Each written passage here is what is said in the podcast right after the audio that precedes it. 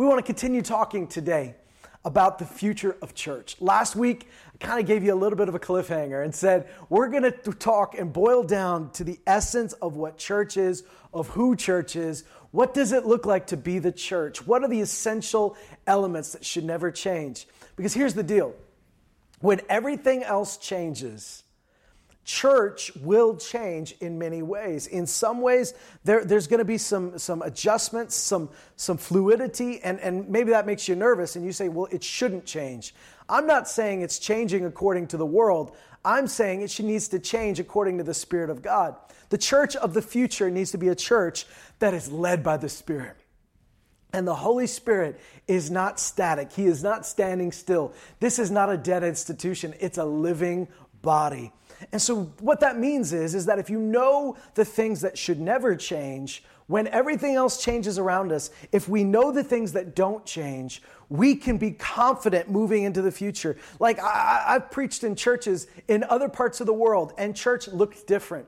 We, I've been up north in, in northern Canada, and church looked different. There were different elements, but the core was there. The essential was there. The, the, the stuff around it, the, the structure, the patterns, those might change, but it's important that we as believers go, what can't change? What should never change? What is the church all about? What makes up church? What, what is important in our connection? What is important in our, our, our functioning as the body of Christ? When you know that, you're okay with other things changing. You know, listen, I compare it to a sentence. When I'm speaking to you right now, I'm using a lot of words, and not every word that I'm using is essential. Uh, if I boil down a sentence to its essential words, only the words that had major meaning in them, well, my sentence wouldn't sound good, and it might not make a lot of sense, and, and it might be difficult to understand. Even if I had these very important words, they require other words around them to give them context. We have these filler words that are not just there to take up space, but they're there to hold, hold the sentence in place. Well, it's kind of like that with a, with a church service or a church gathering. There are essential things that should never change.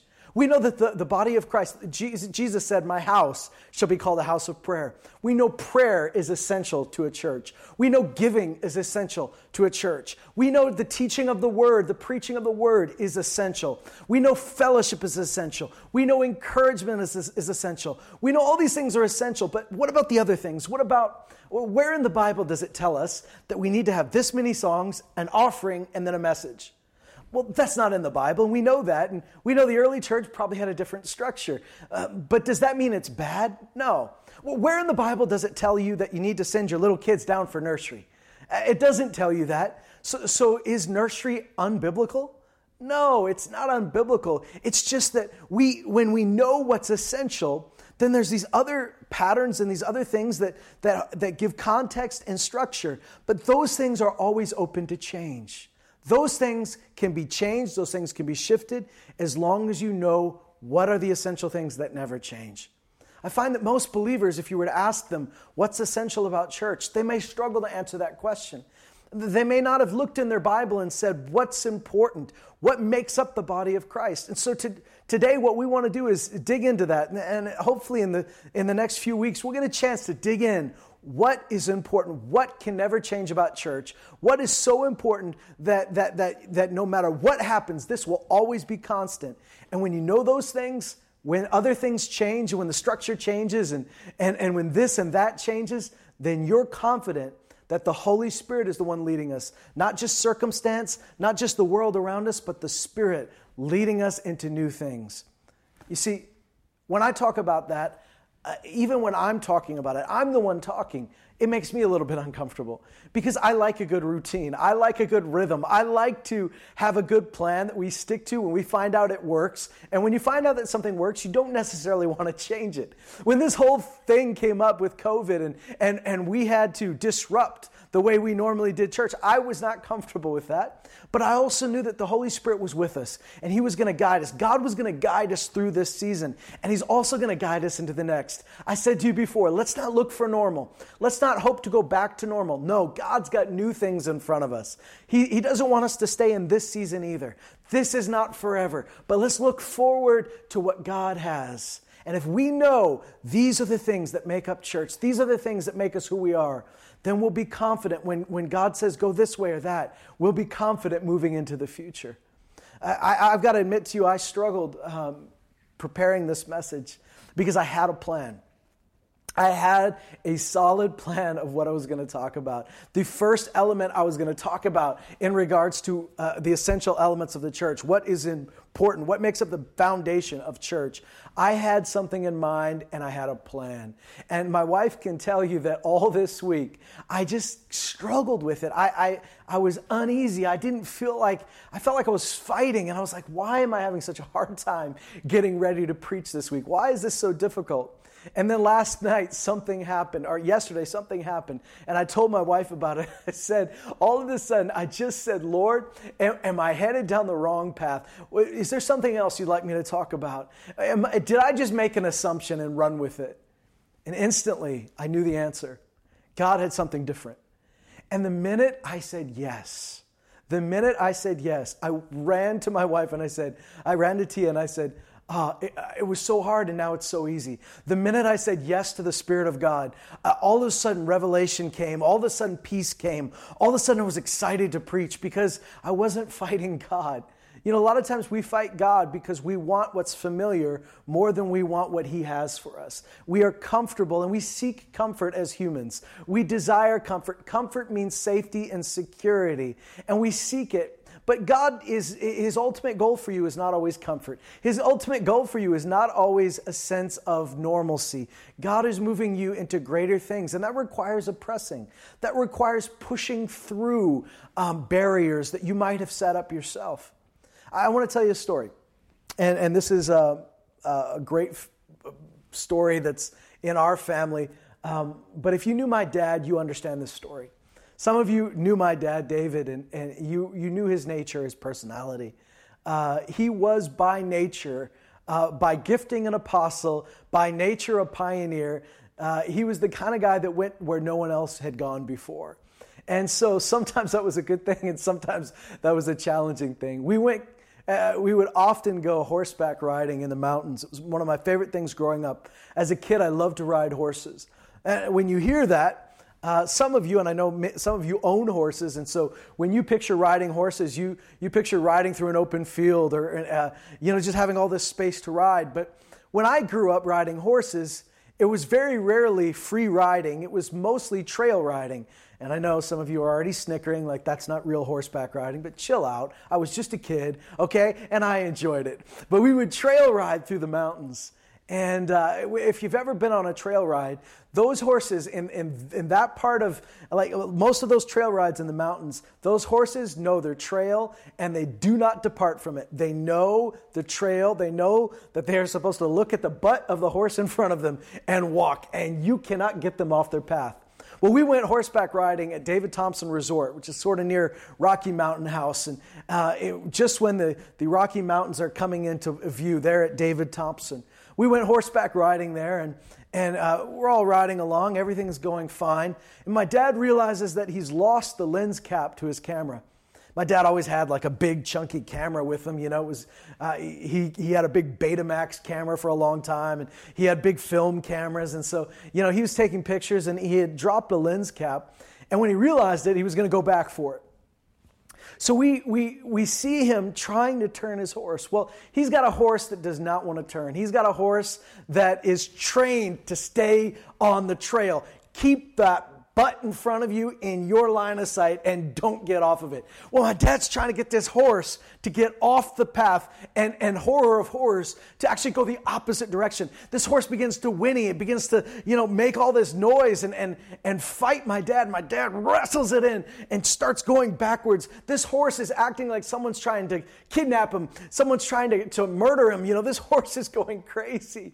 And, and, and my, my dad's just trying to get it to go backwards. Well, when my dad finally finally realizes he can't find that lens cap, he lets the horse go back on the trail, and the horse immediately just gallops, gallops, and back to the trail, gets where he's supposed to be in line, and looks at the other horses and looks at everybody else like, Did you see what just happened? I mean, we freaked that horse out. We, we may have shortened its lifespan just due to high blood pressure. I don't know if horses deal with that, but whatever was happening, that horse was throwing a fit because that horse was, was used to the trail, it was used to the routine. And when someone tried to change that routine, that horse put up a fight. I think sometimes we're like that horse. The Holy Spirit, God is moving us and saying, there's something off the trail that you're not used to. There's something, there's a new trail I want to pay for you. And we're so used to following the trail, the routine of Monday to Sunday that we've been doing, that we prepare for church on this and we do this and we do this, that, that when someone changes that, we're like that horse. We freak out. Don't mess up my routine. Let me keep my pattern. Let me stay on the trail. Let me look at that horse in front of me. As bad of a view as that is, I'm at least used to it. Well, what if God is saying there's a new trail for you? What if God is saying that trail you were on was good? You see, for God to put something new in front of us doesn't make the old bad. I think that's something we got to realize. A new season is not, doesn't say anything bad about the old season. If the old season was of God, so will the new season. You don't have to besmirch the old season to step into a new season, but you got to trust. You got to trust that the spirit that's holding the reins is, is smarter, is wiser, is better, is more loving than you'll ever be, and has your good in mind. I, I want to bring you back to the story of how the church began. You know, next week is Pentecost. Next week is Pentecost Sunday. We, we remember when the Spirit came on the church and the church began. That is the church's birthday.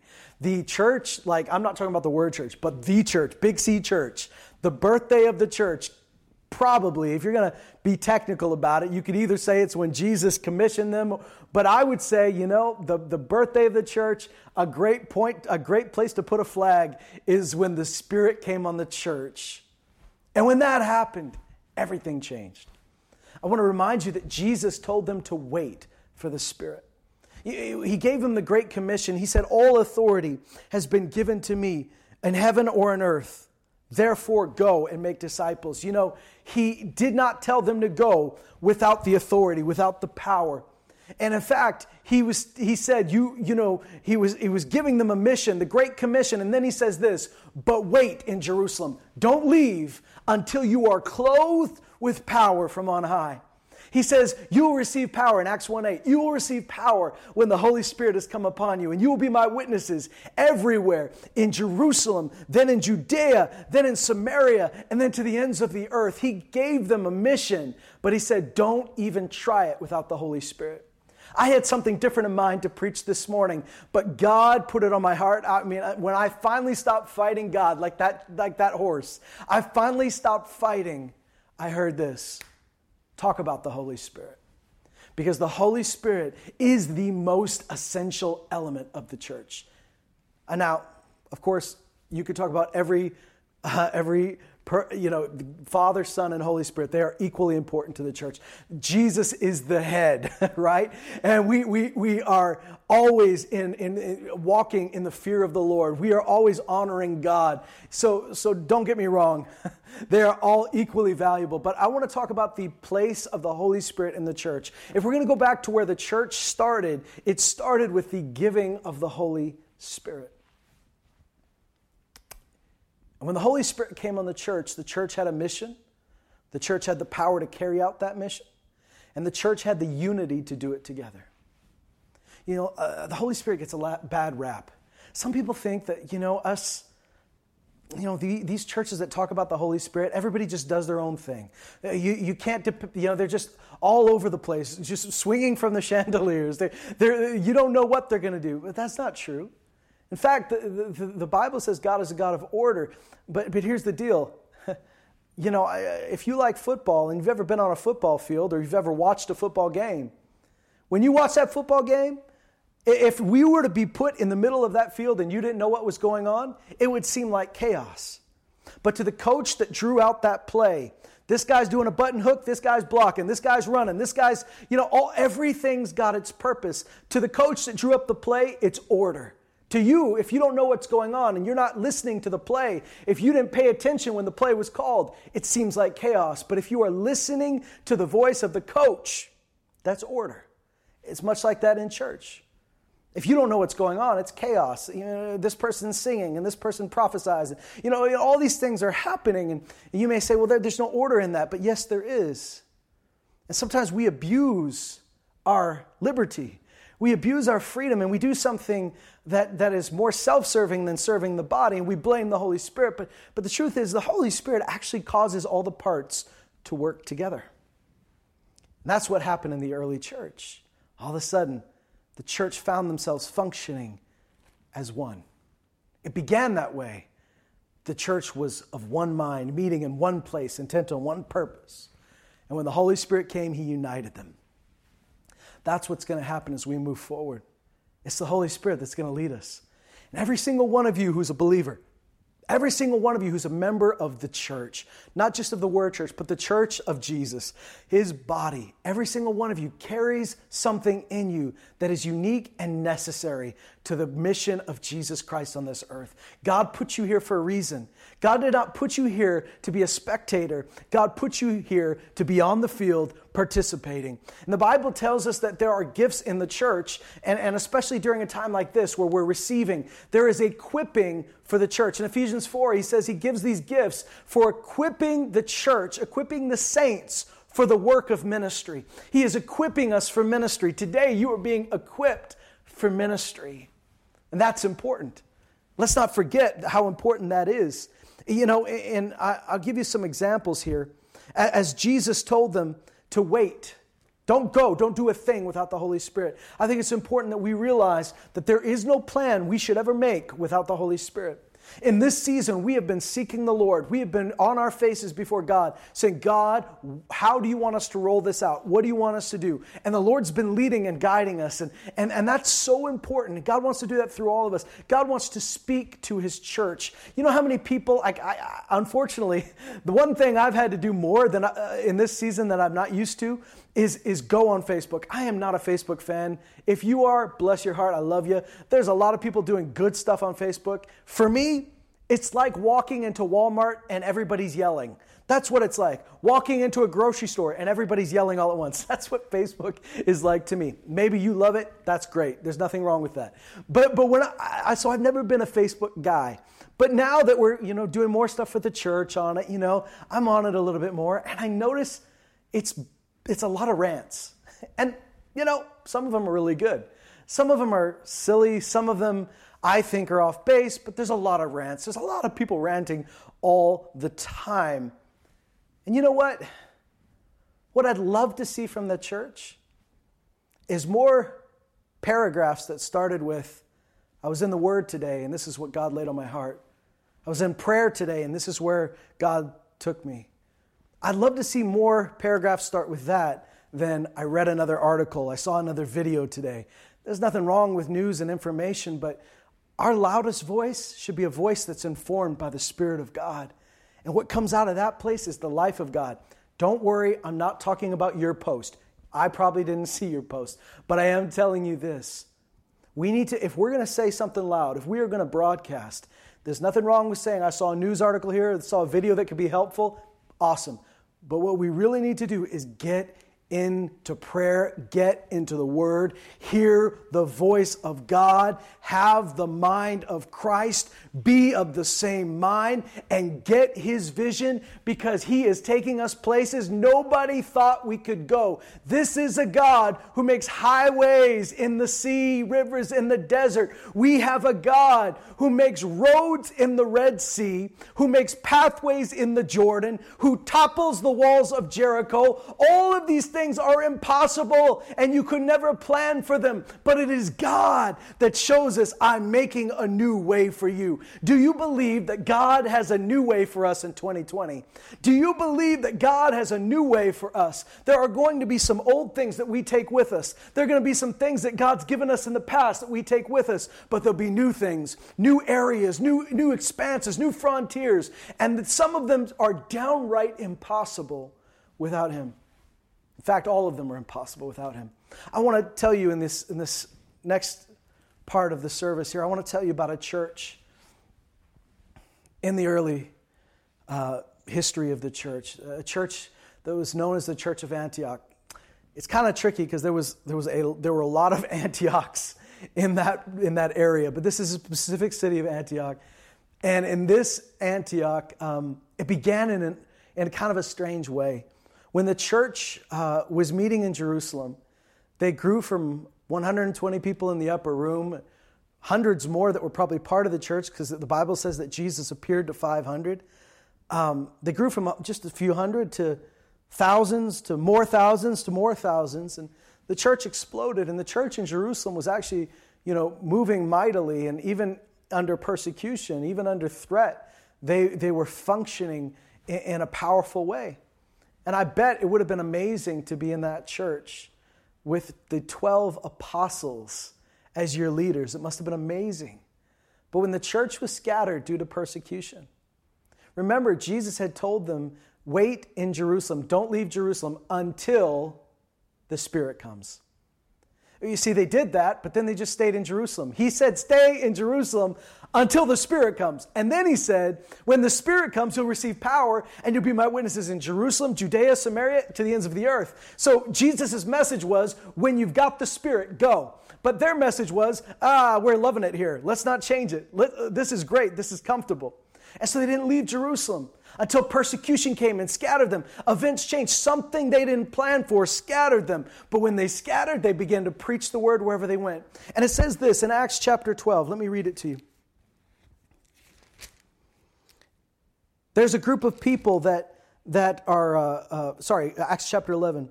It says in verse 19 So then those who were scattered because of the persecution that occurred in connection with Stephen made their way to Phoenicia and Cyprus and Antioch, speaking the word to no one except to Jews alone. But there were some of them, men of Cyprus and Cyrene, who came to Antioch and began speaking to the Greeks also, preaching the Lord Jesus. And the hand of the Lord was with them, and a large number who believed turned to the Lord. They, nobody had planned this, but they began to be led by the Spirit of God to do something no one else was doing, and God was with them. Then Barnabas and Paul, who was known as Saul in this chapter, they came to the, to the church here and began to minister. And as they ministered to the church there, the church just kept blossoming, kept taking off. Then one day they're ministering to the Lord, and a bunch of prophets and elders and uh, a bunch of the leaders are in a room just worshiping, fasting, and praying. And God says, Set these two aside, set Saul and Barnabas aside for my purpose. I'm going to send them on a missionary journey. We know it now as the first missionary journey, but they didn't know what a missionary journey was. Nobody had gone on a missionary journey. There'd just been a bunch of people who were scattered and just preached on the way, but these are the first two to be intentionally sent to go and preach the gospel. You see, the church in Jerusalem got in a pattern of keeping what they had. But the church in Antioch got a hold of revelation of giving what they had. They had two of the best ministers in their church, Saul and Barnabas, Paul and Barnabas, some of the, the best preachers the New Testament church ever had. And uh, then all of a sudden, God says, send them out. Do you know what? They did. There was another time when the, God told them there was going to be a famine in the whole world, and, including their city. And their reaction? Let's take up an offering and send it to Jerusalem. See, Antioch was a sending church. Antioch was a church that, that was born out of change, so they weren't afraid of change. They just knew, hey, the Spirit of God is going to show us what to do. The Spirit of God is going to lead us into new places. And that's exactly what the Holy Spirit did. When they were praying, God gave them a mission. I want you to know that our mission is going to come from the Spirit of God. If we don't get that time with God, how will we know where to go and what to do? You need to get into the presence of God. Because there's a mission for the church at large, but there's also a mission for you. Maybe you've been putting your pros and cons on the paper, trying to figure out what's next. Settle down and just begin to pray. Begin to worship, begin to minister to God. I promise you, you're going to get some direction. I want to show you something in 1 Corinthians 12 as we begin to draw towards our end goal today. And I want to talk to you about the spirit in the body. You know, 1 Corinthians 3 says that the temple, the body of Christ, is the temple of the Holy Spirit, and the Spirit of God dwells in the temple. The Spirit of God dwells in the church. The church is the place where the Holy Spirit is dwelling. And he says in that chapter if anyone tries to destroy that temple, God will destroy them. Do you understand that God would never let anyone destroy his church? There is nobody, nobody, no thing that could destroy the church of Jesus. He said, even if they tried, I'll destroy them. There is nobody that can break up what God started. But what makes the church holy? What makes the church special? The Spirit of God dwells in it. And 1 Corinthians 3 says the reason that you need to remember that. He, he's talking to them about unity because he said they're, they're, they're dividing, they've got factions, they're each going their own way. And he said, You guys are acting like babies. You need to grow up and realize that God called you to be together. God called you to put your personal stuff aside and be in unity because the Holy Spirit lives in this gathering. In 1 Corinthians 12, in verse 4, it says, There are varieties of gifts, but the same Spirit. And there are varieties of ministries and the same Lord. There are varieties of effects, but the same God who works all things in all persons. But to each one is given the manifestation of the Spirit for the common good. And what is he saying? Each one of us carries something. Each one of us has the Spirit of God living within us.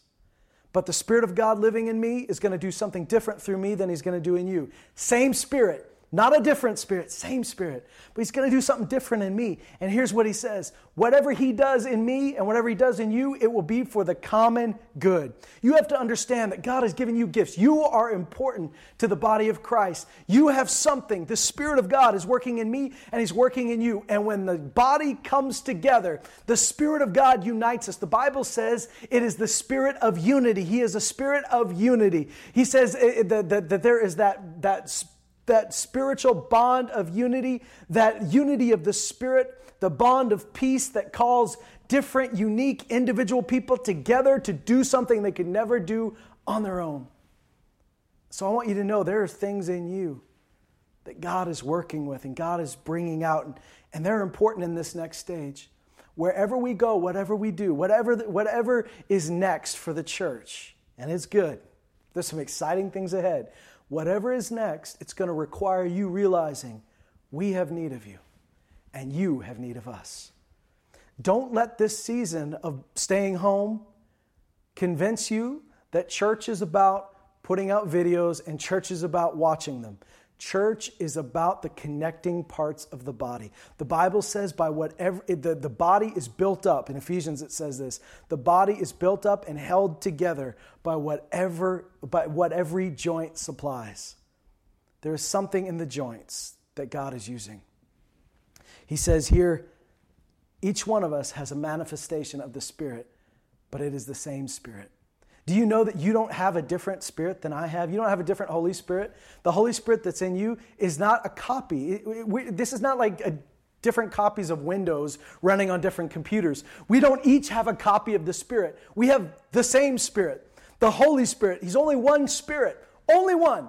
It's not millions or billions of different spirits. It's one Holy Spirit, and He's working in all of us for the common good. You know, my hand could, you know, is functional, it's important, and, and my feet, they're important. But, you know, I don't go through my day with my hand trying to show you its best trick and my feet trying to show you it, their best trick, and my ears trying to show you their best trick. Because if we did that, we'd look insane. No, the body parts don't, don't do the things that make them look the best. They do the things which fun- cause the body to function best together. If you're running towards a line, your, uh, a finish line, your arms are working, your legs are working, your eyes are working, your lungs are working, your nose is even working. Everything's working to get you to that goal.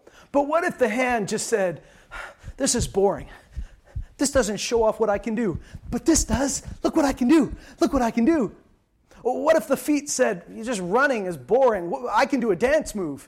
What, what, if your, what if your eyes said, But watch what I can do? You know, they might show off their greatest diversity of strengths, but it won't get you to the goal any faster. You'll know the Spirit because the Spirit is not about the exaltation of individual gifts, but the working together of those gifts for the common good. He says this, he, lists a bunch of those gifts, and I encourage you to read them. 1 Corinthians 12, that's your homework. But he says in verse 12, For even as the body is one, and yet has many members, and all the members of the body, though they are many, are one body, so also is Christ. For by one Spirit we were all baptized into one body. By one Spirit we were baptized into one body.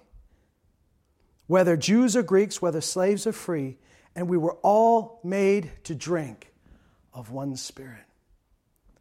What's going to keep the church together?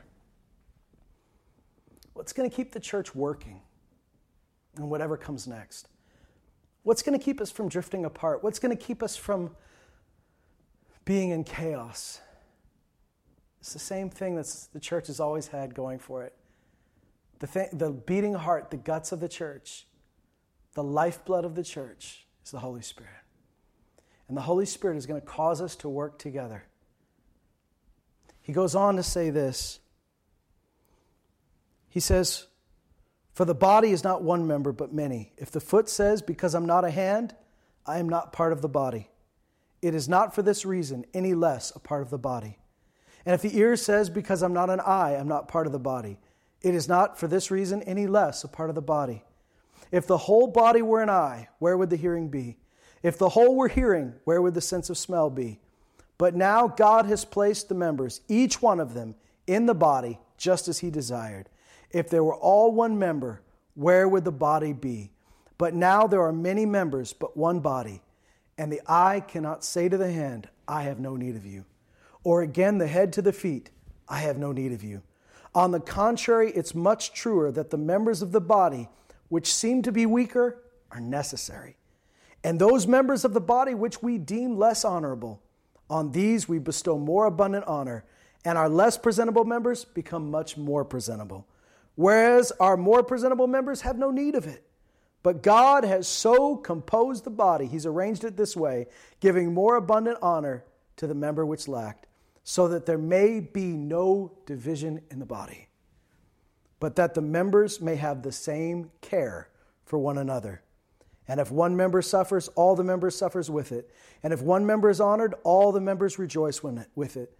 Now you are Christ's body and individually members of it. I want you to consider that you are Christ's body, that we are Christ's body. We are the church, and the church is a body. The church is a temple for the Spirit, a, a temple that is not built with human hands.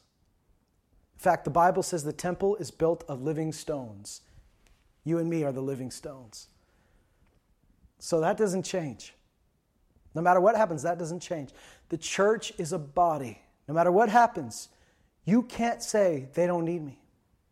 You can't say I don't need them. You can't say, well, I figured out, you know, I'm pretty comfy. I, I don't need anybody else. No, you don't. You do. You do need other people. We need each other, and it is the Spirit of God that shows us this. So, today, if, if I'm going to tell you the number one thing that's essential for the church moving forward, it is that we live, move, and breathe by the power of the Spirit of God. The Holy Spirit is essential to the church. So, here's what you, what you need to do with that. Number one, seek the Spirit of God, be led by the Spirit of God. We've been so led by circumstance and situation We've allowed ourselves to be riled up by one thing, we've allowed ourselves to be moved by another. What we need to do is get back to that place where we say, Lord, what do you have? Where we are moved by the Spirit of God. And I want you to know one more thing. This is one more thing I want you to take with you.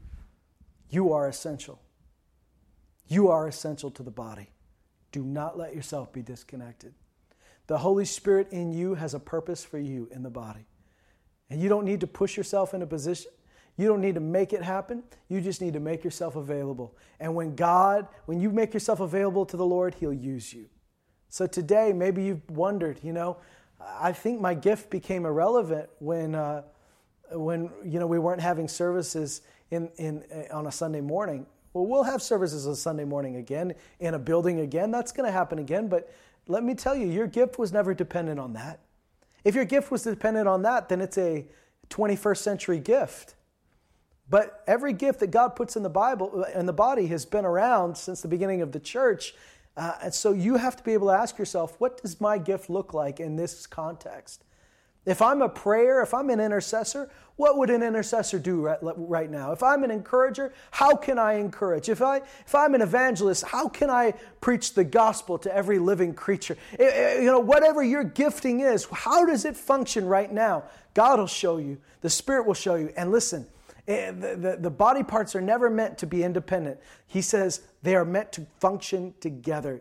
Whatever gift God's put in you will be for the common good, he said. So whatever gift you put, God's put in you will find way greater meaning when it's in function with the rest of the body. And one more thing I want to lead you with, leave you with. Jesus walked on the water in the middle of a storm that the disciples thought was going to kill them. Jesus walked in, on the water in the middle of the worst storm they'd seen in a long time. Jesus doesn't need calm waters to walk on the water, and he doesn't need calm waters to call you out on the water. So stop waiting for things to settle down for you to move by the Spirit of God. What are you waiting for? Don't wait for things to settle down. Things never settle down. Just keep moving forward with Him, and He'll lead you and He'll guide you. Let's stay connected to Him and let's stay connected to one another.